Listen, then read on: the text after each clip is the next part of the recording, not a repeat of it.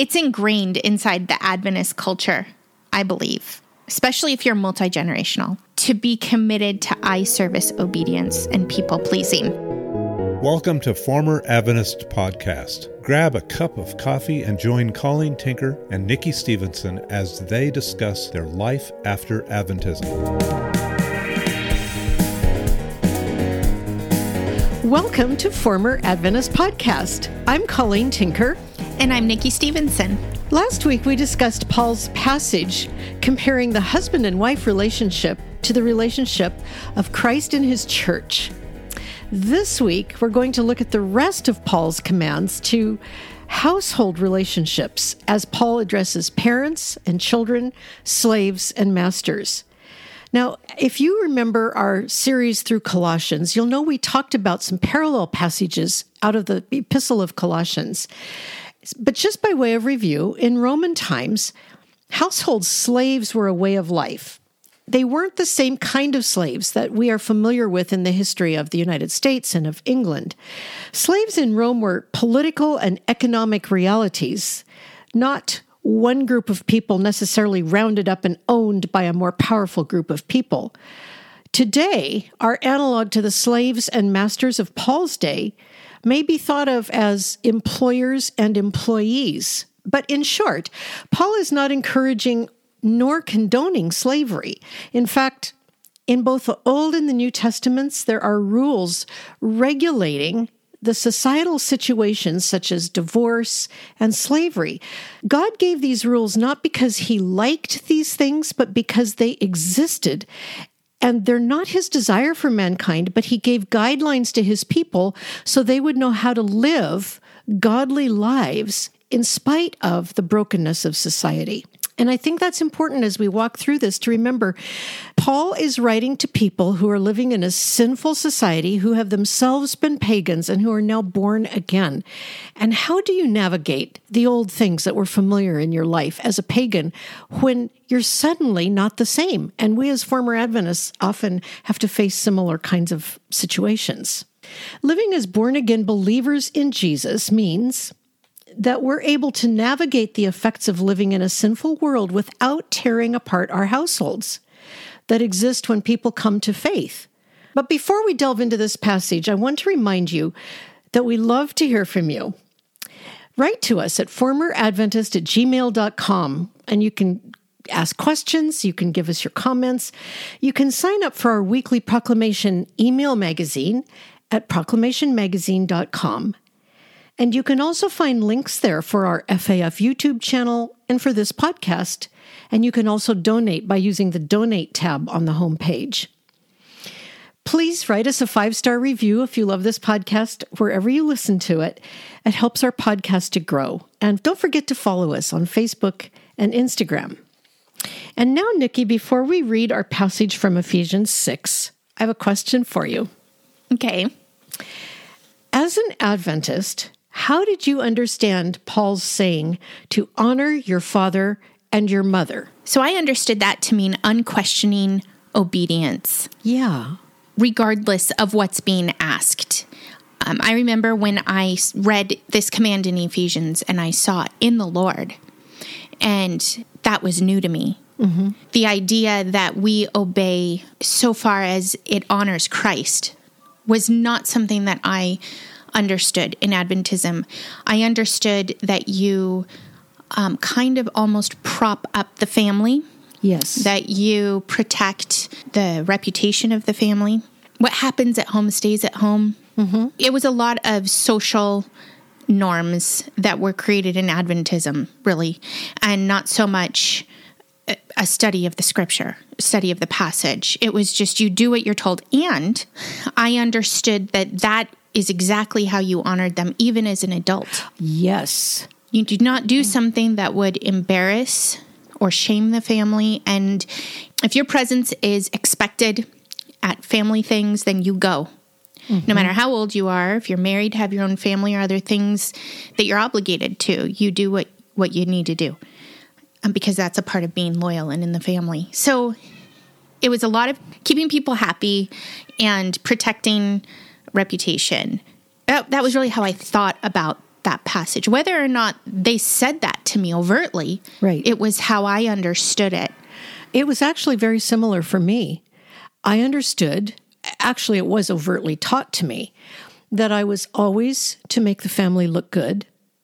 I was never to say or do anything that would bring shame to the family or that would embarrass my parents or that would somehow detract from their reputation in the Adventist community. Well, even the wider community we lived in, but our lives were consumed by Adventism, so it was primarily the Adventist community.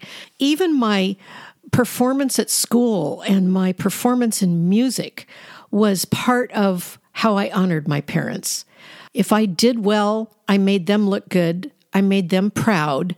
And then that, of course, made my life better because I wasn't reprimanded or shamed.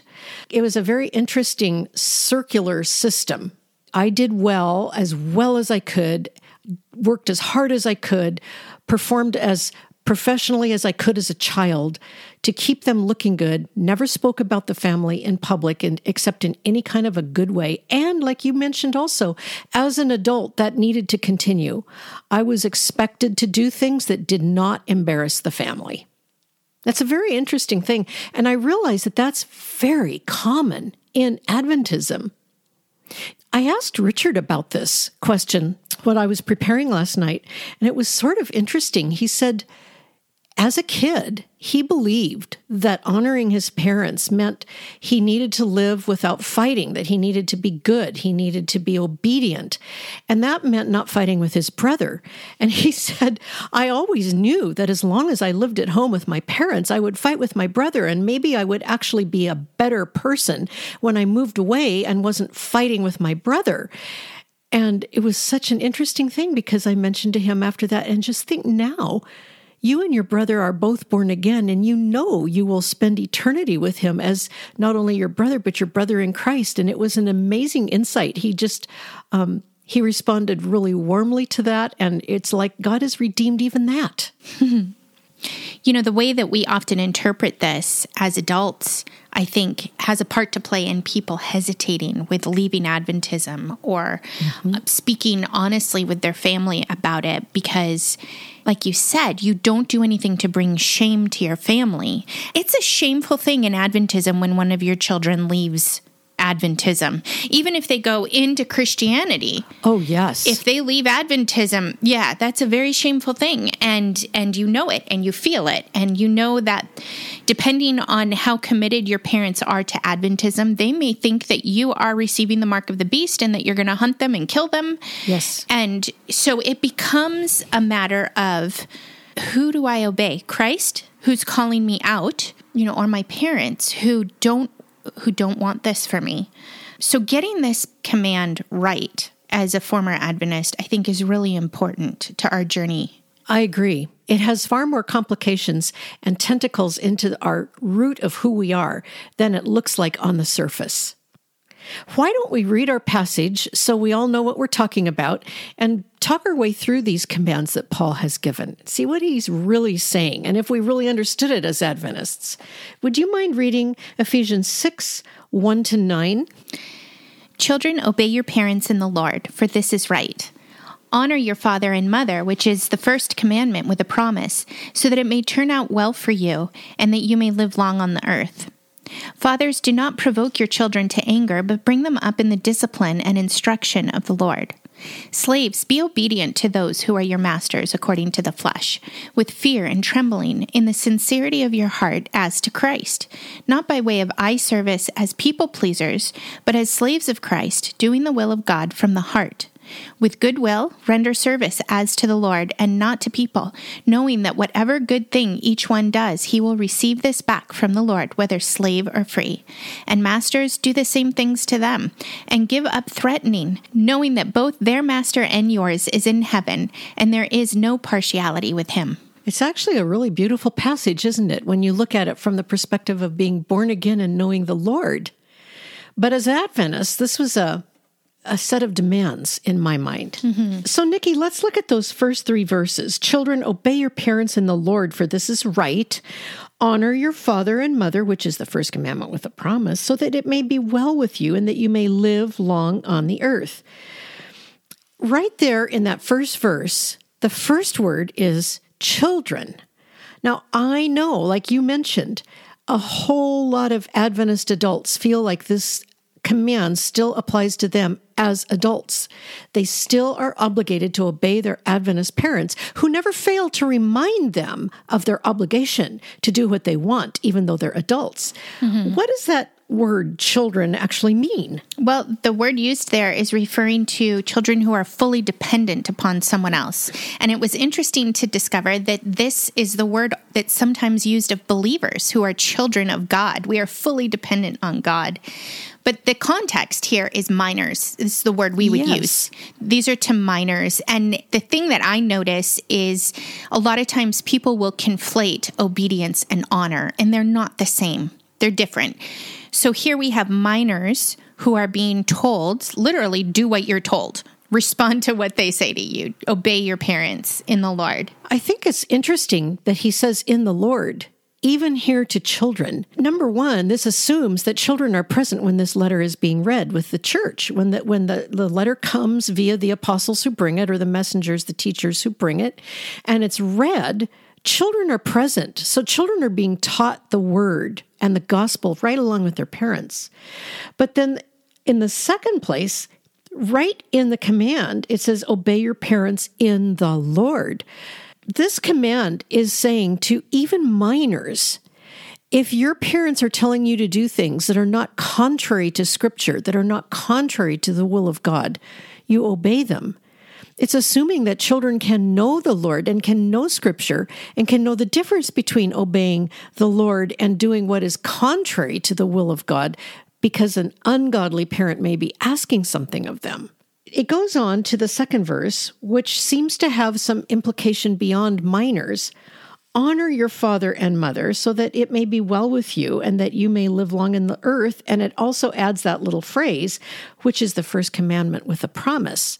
So, is Paul saying in this verse that this is his way of telling the Ephesians that they have to keep the fifth commandment?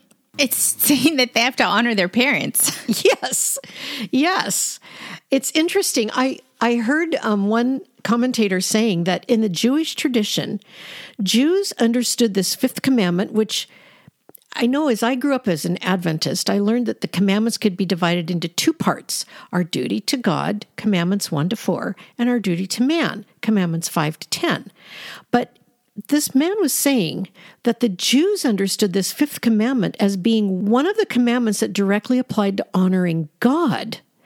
It was primarily a command about honoring God and God's authority, not about just taking care of man. In the context of this passage, and remember, we started this whole context back in Ephesians 6, where he says in verse 18, Be filled with the Spirit and not drunk with wine. And then he goes on to say what the characteristics are of being filled with the Spirit.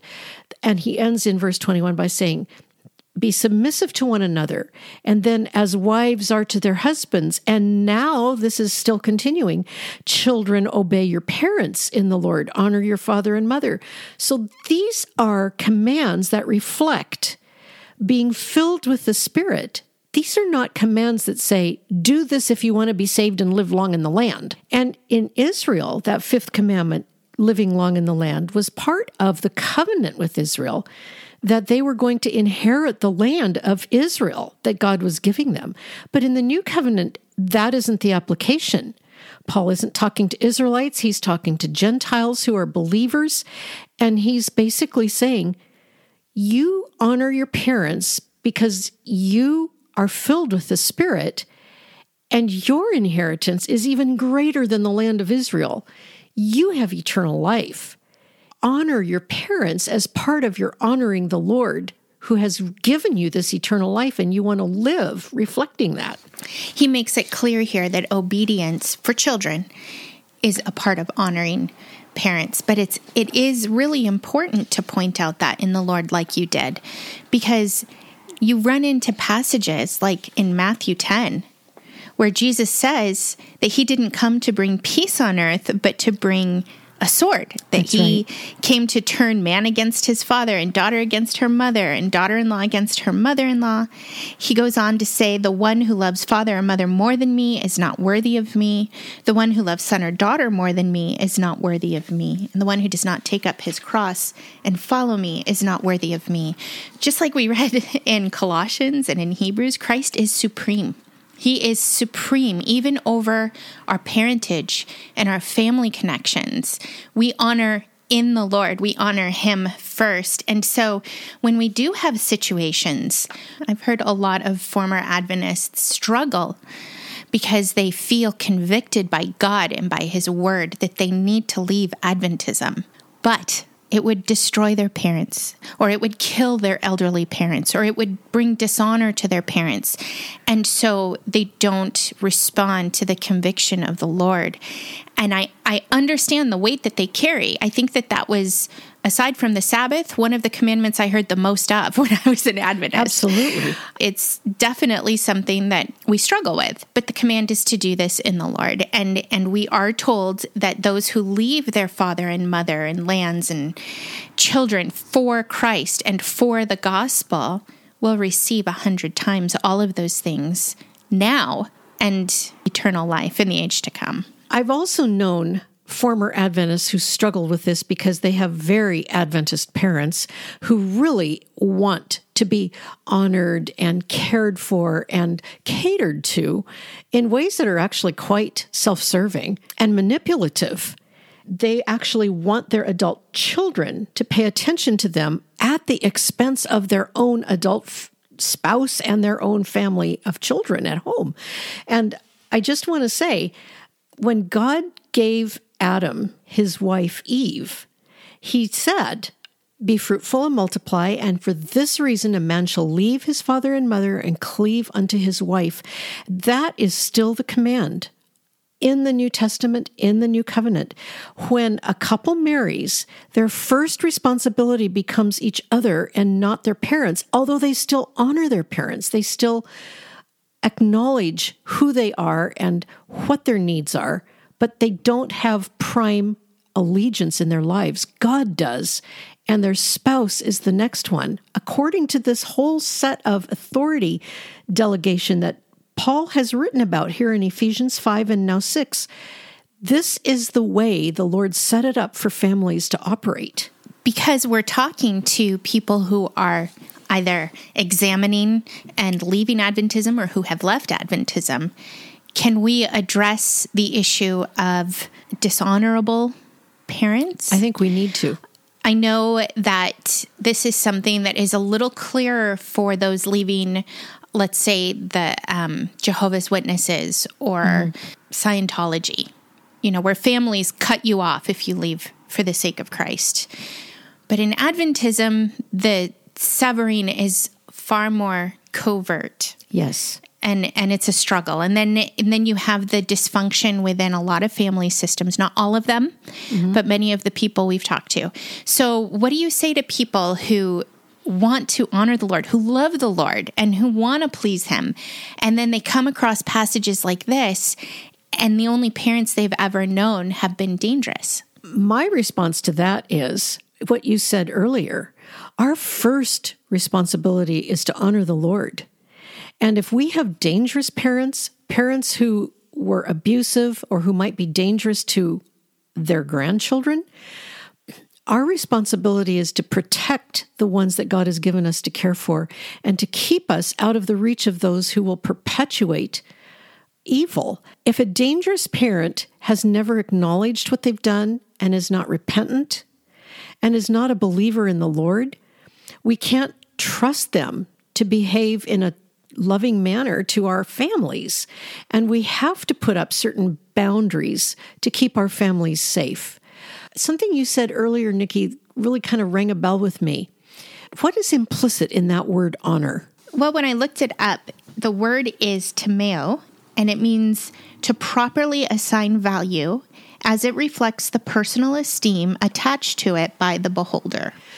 So there you go. If we know that somebody has been dangerous or has been absent or neglectful or in some way very damaging we have to respond to them according to what's real, knowing that God is the one who protects us. God is our true parent. He will fill the hole in our hearts left by an abusive or an absent parent. And if that parent is not repentant, is not a believer, has not acknowledged his sin, then we have to see that our responsibility is to receive God as our parent. In fact, David said in the Psalms that when father and mother forsake me, then the Lord will take me up. And there's really reality in that. And you know, if that weren't true, it's not just the fact that somebody gives birth to somebody that makes them a parent. If that were so, what would all adopted children in the world do? Who would they honor? The parents that conceived and birthed them, or the parents who adopted them and raised them? And the Lord has given us the incredible picture of adoption as his relationship with us when we trust in his son. So that's not a negative thing, that's not a shameful thing. God doesn't ask us to put ourselves in harm's way or to put our children in danger. That's not honoring a parent. Truly honoring a dangerous parent is to turn them over to the Lord asking the Lord to take care of them, to take care of you, and to do what's necessary in their lives. And we can't bring them to repentance, only the Holy Spirit can. And we have to honor the Lord and take care of what He puts in front of us to do. There's a related command that we find now in verse 4 Fathers, do not provoke your children to anger, but bring them up in the discipline and instruction of the Lord.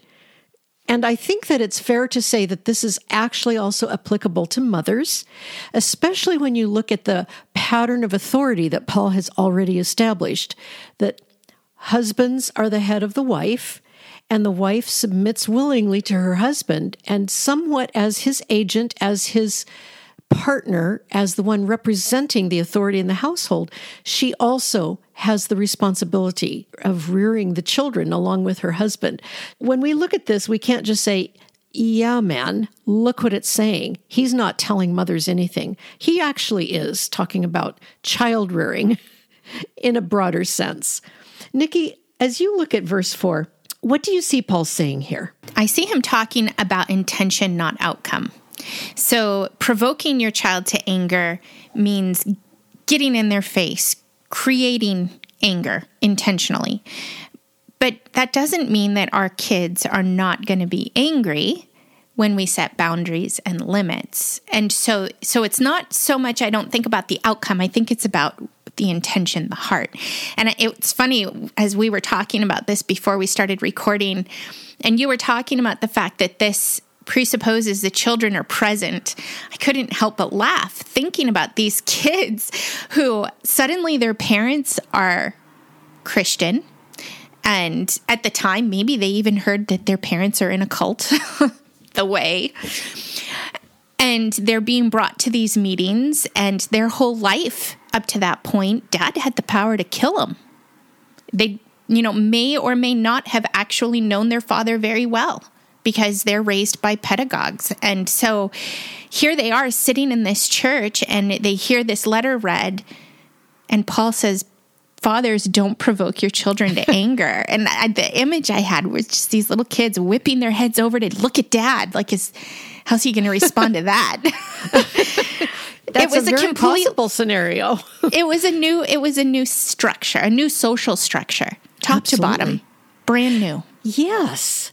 It's interesting that Paul is really making it very clear here children are to be treated tenderly. I heard one commentator say, and this actually surprised me, that we often think of the Puritans and the Reformers as being somewhat stern and harsh. And, you know, people think of John Calvin in somewhat harsh terms sometimes. But even John Calvin wrote that children are to be treated tenderly. They're people, they're not little hopeful to be people. They're they're truly fully functional humans that need to be loved in the same way an adult does. But they're children. They need to be trained. They need to be taught to love the Lord. They need to be taught the ways of the Lord. But our job is to teach them with love and from the position of our own selves, knowing we are loved by our Heavenly Father.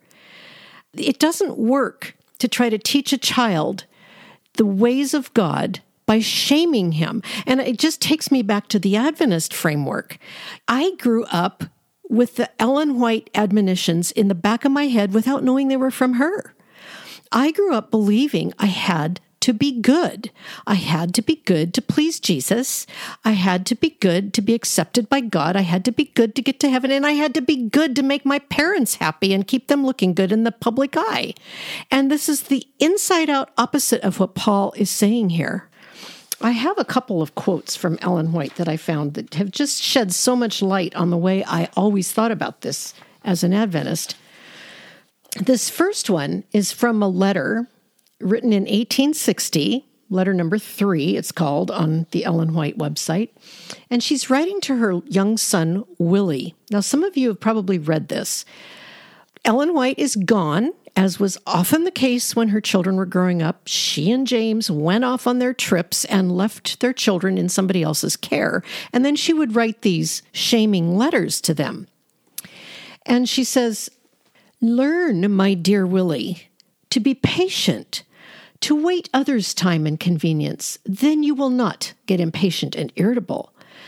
The Lord loves those little children who try to do right, and He has promised that they shall be in His kingdom. But wicked, naughty children, God does not love. He will not take them to the beautiful city, for he only admits the good, obedient, and patient children there. One fretful, disobedient child would spoil all the harmony of heaven. My goodness, Nikki, one child will spoil the harmony of heaven? and getting a letter like that from your mother, the prophet? Oh my. Terrifying. Terrifying. Mm-hmm. But, you know, this was in the back of my head. I just didn't know she said it, but this was what was taught to me. I have to be good because God will not take me to heaven if I'm not good. Mm-hmm. She wrote another letter. Apparently, she and her husband had the care of two small girls named May and Addie for a period of time. And as usual, she and James were traveling, and May and Addie were left in the care of a Mrs. Hall. But she would write to May and Addie and this is from one of her letters to them. Um, this is from letter number 50, and it was written in 1874. We hope, dear children, that you are well. We were very sorry to hear that May had an earache. We hope, dear children, you will eat only those things that are the most healthful. And I just have to point out here she is writing to these children who are far distant from her, who did not grow up in her home. And of course, the health message is the primary message here. meat is not good for either of you. Cattle are greatly diseased, and much diseased meat is brought into market. And in eating meat that is not healthy, but that is diseased, you will become sick and may suffer much pain. I do not want you to eat butter because it is not good for you. You have humors, and butter will make your blood impure. Now, my dear children, Aunt Ellen and Mrs. Hall are very anxious that you should be, what do you suppose? Good children that God can love. We want you to try to overcome everything like a willful, passionate temper. The precious Bible says a meek and quiet spirit is in the sight of God a great price. Addie will please to remember this and not talk too much. Think much and talk little. I hope my little girls will try to be useful and thoughtful. It is wrong to forget God wants that we should remember. It is a sign of thoughtlessness and carelessness to forget what is told you. Try to remember your duty and not neglect it. I hope May will not let her naughty temper get control of her. The dear Savior is looking down with love and tenderness upon you. He will bless you and care for you if you will try to be good and do right. For Jesus loves and blesses little children. Will you now try and ask God to help you to be good? He loves to have children pray to him. Now, goodbye, my children. This is spiritual and emotional abuse. Absolutely. And this is Adventism. Whether we read her or not, this is the way we were taught we had to live because we didn't understand the new birth. Our parents didn't understand the new birth. Adventism didn't teach the new birth. All we could hope for was to get good, To be saved. to please God. And, you know, I didn't want God up there putting black marks next to my name, like Santa Claus ticking off my bad deeds so I'd get coal at Christmas. But that's how I thought of Jesus. I wonder if the health message came up because she had an earache. You know, as you read that, I couldn't help but think of 1 Corinthians 10:25, eat anything that is sold in the meat market without asking questions for the sake of conscience, for the earth is the Lord's and all it contains. The terror and the control and the manipulation and the shame and the guilt which Ellen White used to train the children in her life is the way she taught Adventists in child guidance to train their children. Mm-hmm. Now, she did say that a gentle and quiet spirit is to be the way a mother reacts and functions in the household, but that was a guilt producing thing too. I remember as a young wife realizing that Ellen White put it all on me to keep the household calm and peaceful. That if I got upset, it was my fault if my husband was upset and my fault if my children were out of control. I needed to have a quiet, modulated tone. And I'm telling you, it never worked for me. It's no wonder there are so many personal boundary issues in Adventism. She made people responsible for other people's feelings and reactions. Exactly. And so we we were programmed to be sensitive to whatever was going on around us so that we could control and manipulate it. and keep ourselves safe from any kind of negative reaction. I did not learn as a child that if my mother was unhappy or some other person was unhappy, that unhappiness was not necessarily my fault. Their feelings are not my responsibility. And I never learned that the parent was responsible for teaching the child to learn to modulate their feelings, to learn to self soothe. It was never safe to be naughty. I had to be good. And if I wasn't good, then it was my fault my mother was upset. And it's just not what the Bible says. No, but I remember reading some of her letters to her sons and thinking, of course, there are so many dynamics like this inside of Adventism. The prophet wrote like this. This was normalized. The fact that she said, God does not love naughty children, Yes. that was a huge moment for me as I was leaving Adventism. When I saw that, I thought, that's absolutely contrary to scripture. And we've looked at that as we've walked through Ephesians. In chapter 2, mm-hmm. it says that we were by nature children of wrath, but God, being rich in mercy because of his great love with which he loved us, even when we were dead in our wrongdoings, he made us alive together with Christ. He loved us. He reached down and made us alive. And now He sanctifies us. It's His work sanctifying us. We learn to trust Him. And as we trust Him, He sanctifies us and changes our hearts. It's completely the opposite of what Ellen White taught us. And even here in Ephesians 6, where Paul is talking about children obeying and fathers not provoking children to wrath and to anger, it's such an interesting thing that it's completely the opposite of how I thought of this. And these passages remained, if I may say, triggers to me long after I left Adventism. I had to learn to remember these are things that Paul is writing to believers who know the Lord, who have already been made alive and adopted and know the forgiveness of the Lord Jesus. He's writing to people who are equipped with the Holy Spirit to love their children and children equipped with the Holy Spirit to obey their parents. It's a beautiful thing that's an extension of the order of Christ being head of the man, the man being head of the woman, and then the parents loving the children and the children obeying the parents. It's it's a completely different scenario than Adventism taught us. Well, we finally come to this section here where he talks to slaves.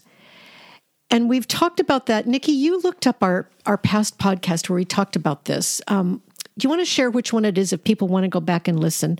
We will not cover all the things we covered in that podcast because you can listen to it. So that was podcast episode number 74, and it's titled Did Ellen White Teach Racism? Okay, but what we will cover in this is thinking about this idea of slaves as being employees in the culture in which we live today.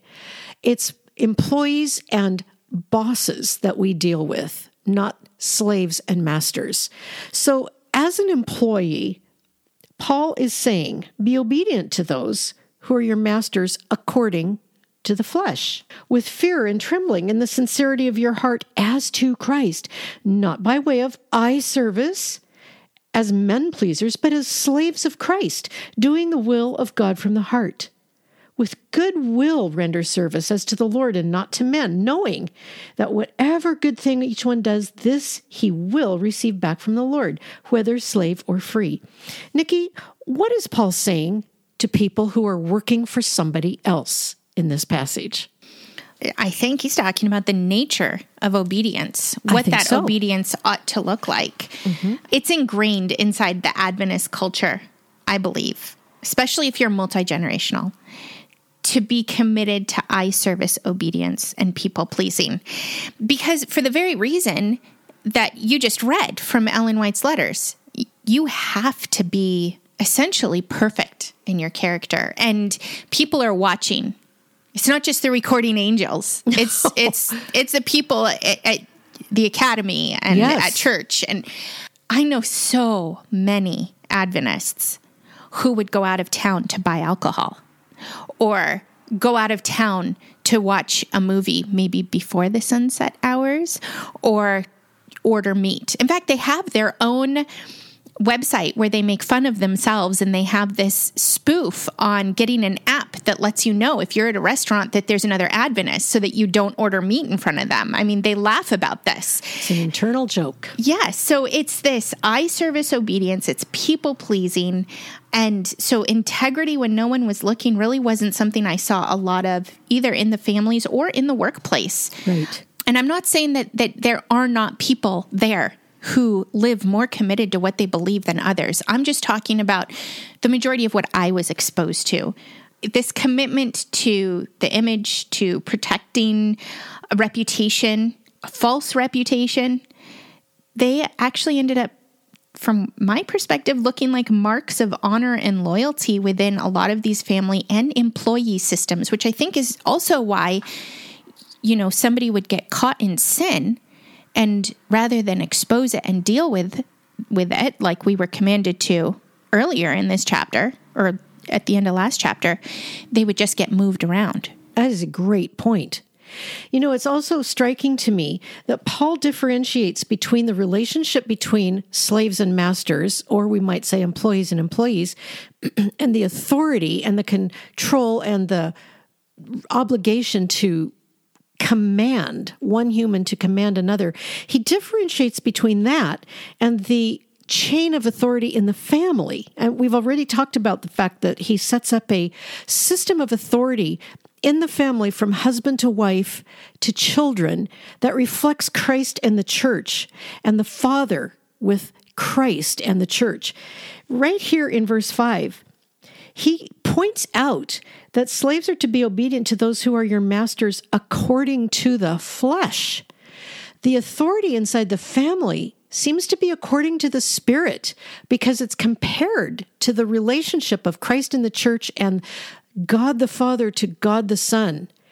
But this business of authority among humans in delegated situations where we have a boss and a and an employee these are things that we have to honor, but they are according to the flesh. They do not reflect our innate value to God when we are born of God.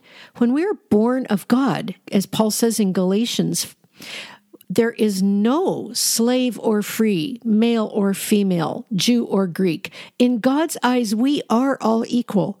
But here on earth, we have to live with one another in a system that is not entirely the kingdom of God. We are living in a world that is fallen and we are interacting with people that are not born again as well. And there's a way we live honoring God even in a human system according to the flesh. Mm-hmm. And isn't it also a, a, requirement for elders that they are thought well of in the world and in their workplace, not just in the church. That's right. So, this kind of respect and even obedience within a work situation is something expected of a follower of Christ, not because the person is superior to us, but because we are working and answering to our own master, the Lord Jesus, who is in heaven, and we work for him. It reminds me of a colleague I had when I taught at Arrowhead Christian Academy. He um, he was in the English department. He was a teacher in the English department, and I would come to school in the morning. I'd see his car parked in the faculty area, and he had a bumper sticker that said, "My boss is a Jewish carpenter." I always liked that because, you know, clearly this man was a teacher. He served teenagers. He answered to a superintendent and a principal, but his true authority was the Lord Jesus. And that's what Paul is basically saying here. We serve our masters as the Lord Christ from the heart. That's what I keep thinking about. He says to do it in the sincerity of your heart as to Christ, which means there's no room here for grumbling and complaining and gossiping. We go in there and we do this for Christ. And sometimes we have really bad bosses. Sometimes we have actually unfair, even cruel, unbelieving bosses.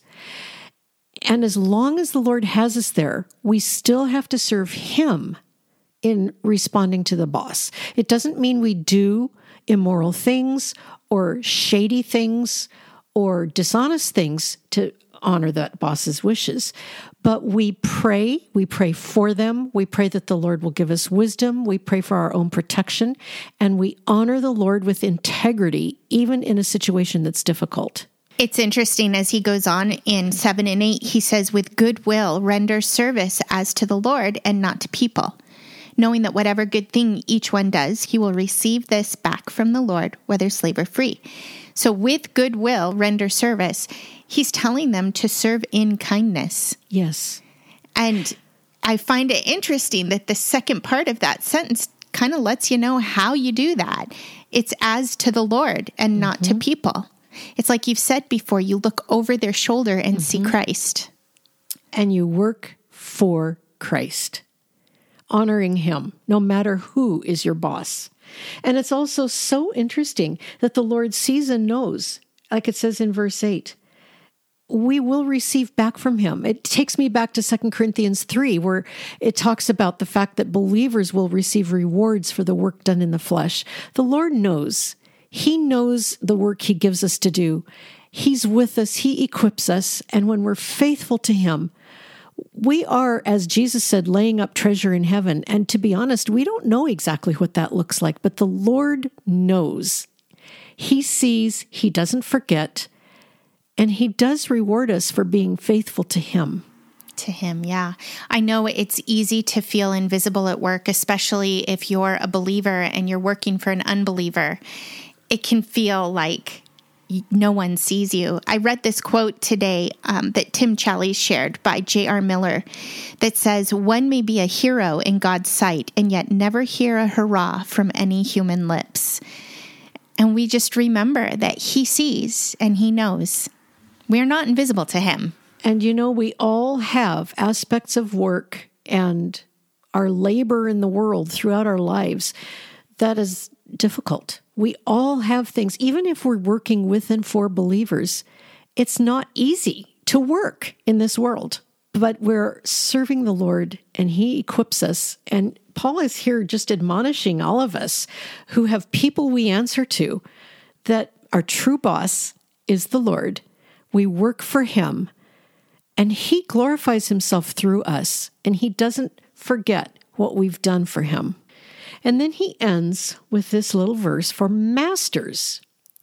Masters, do the same things to them, to the slaves, or bosses, do the same things to your employees. Give up threatening, knowing that both their master and yours is in heaven and there is no partiality with him. Wow. He's saying, be kind. Don't function with threats. It's kind of like what he said to the fathers don't exasperate your employees. Don't shame them. Don't guilt them. Don't manipulate them. Treat them with respect because your master is in heaven and he's watching what you do to your employees just as much as he sees what the employee is doing as he works in answer to you. These are just paradigm shifts on top of paradigm shifts. It, it's a completely new social order within the church. And it helps me understand why the Christians made such an impact on society when it came to family dynamics and even slavery. That's true. When we look at our lives as being all about reflecting the Lord, answering to the Lord, serving the Lord, submitting to the Lord, it doesn't matter what our situation is. We are going to encounter people. We are going to encounter hostility, whether we live in a free country or a not free country. And the fact is that the Lord equips us for what He puts us in. He determines the times and places that we live. He sees where we work and what we do. And He's the one that gives us His insight how to navigate. And He's not primarily interested in our coming out and being social activists, although sometimes he does ask us to do those kinds of things. But primarily, he's asking us to honor him. That may look like social activism sometimes, but the real issue is our honoring him is a way of living out the gospel. And he gives us the ability to do that. He doesn't ask us to work primarily to make our situation better. Although he did say, if you can obtain your freedom if you're a slave, do that. The most important thing is to remember that you're working for Him, and whatever your situation is, the Lord sees, He will provide, and He will honor Himself in you. Just like you said, Christians made such an impact in the social structure of the world. So, if you have never trusted Christ, if you have never understood what it means to be a parent, a child, a boss, a master inside the family of God, with God as your father and the Lord Jesus as your head and your life and your righteousness, if that has never been something that has made any sense to you, we ask you right now to look at what he's done. Look at how he came and became a man and lived among sinful men in the really terrifying and wicked Roman Empire. And he showed us the love of God and he took our sin into himself, died a death to pay for our sin, and rose and broke the bonds of the curse of sin so that we can live so that we can live in a still sinful world with hope and with power and with protection from God, who is our Father, and from Him, Jesus, who is our head, and with the indwelling Holy Spirit. We ask you to just trust the Lord Jesus and know what it means to be born again. If you have questions or comments for us, you can write to us at formeradventist at gmail.com. Visit proclamationmagazine.com to sign up for our weekly emails containing online articles and other ministry news. And if you'd like to come alongside us with your financial support, you can find a donation button there as well. Don't forget to like and follow us on Facebook and Instagram, and please leave a review wherever you listen to podcasts. And join us next week as we finish up chapter 6 of Ephesians. We'll see you then.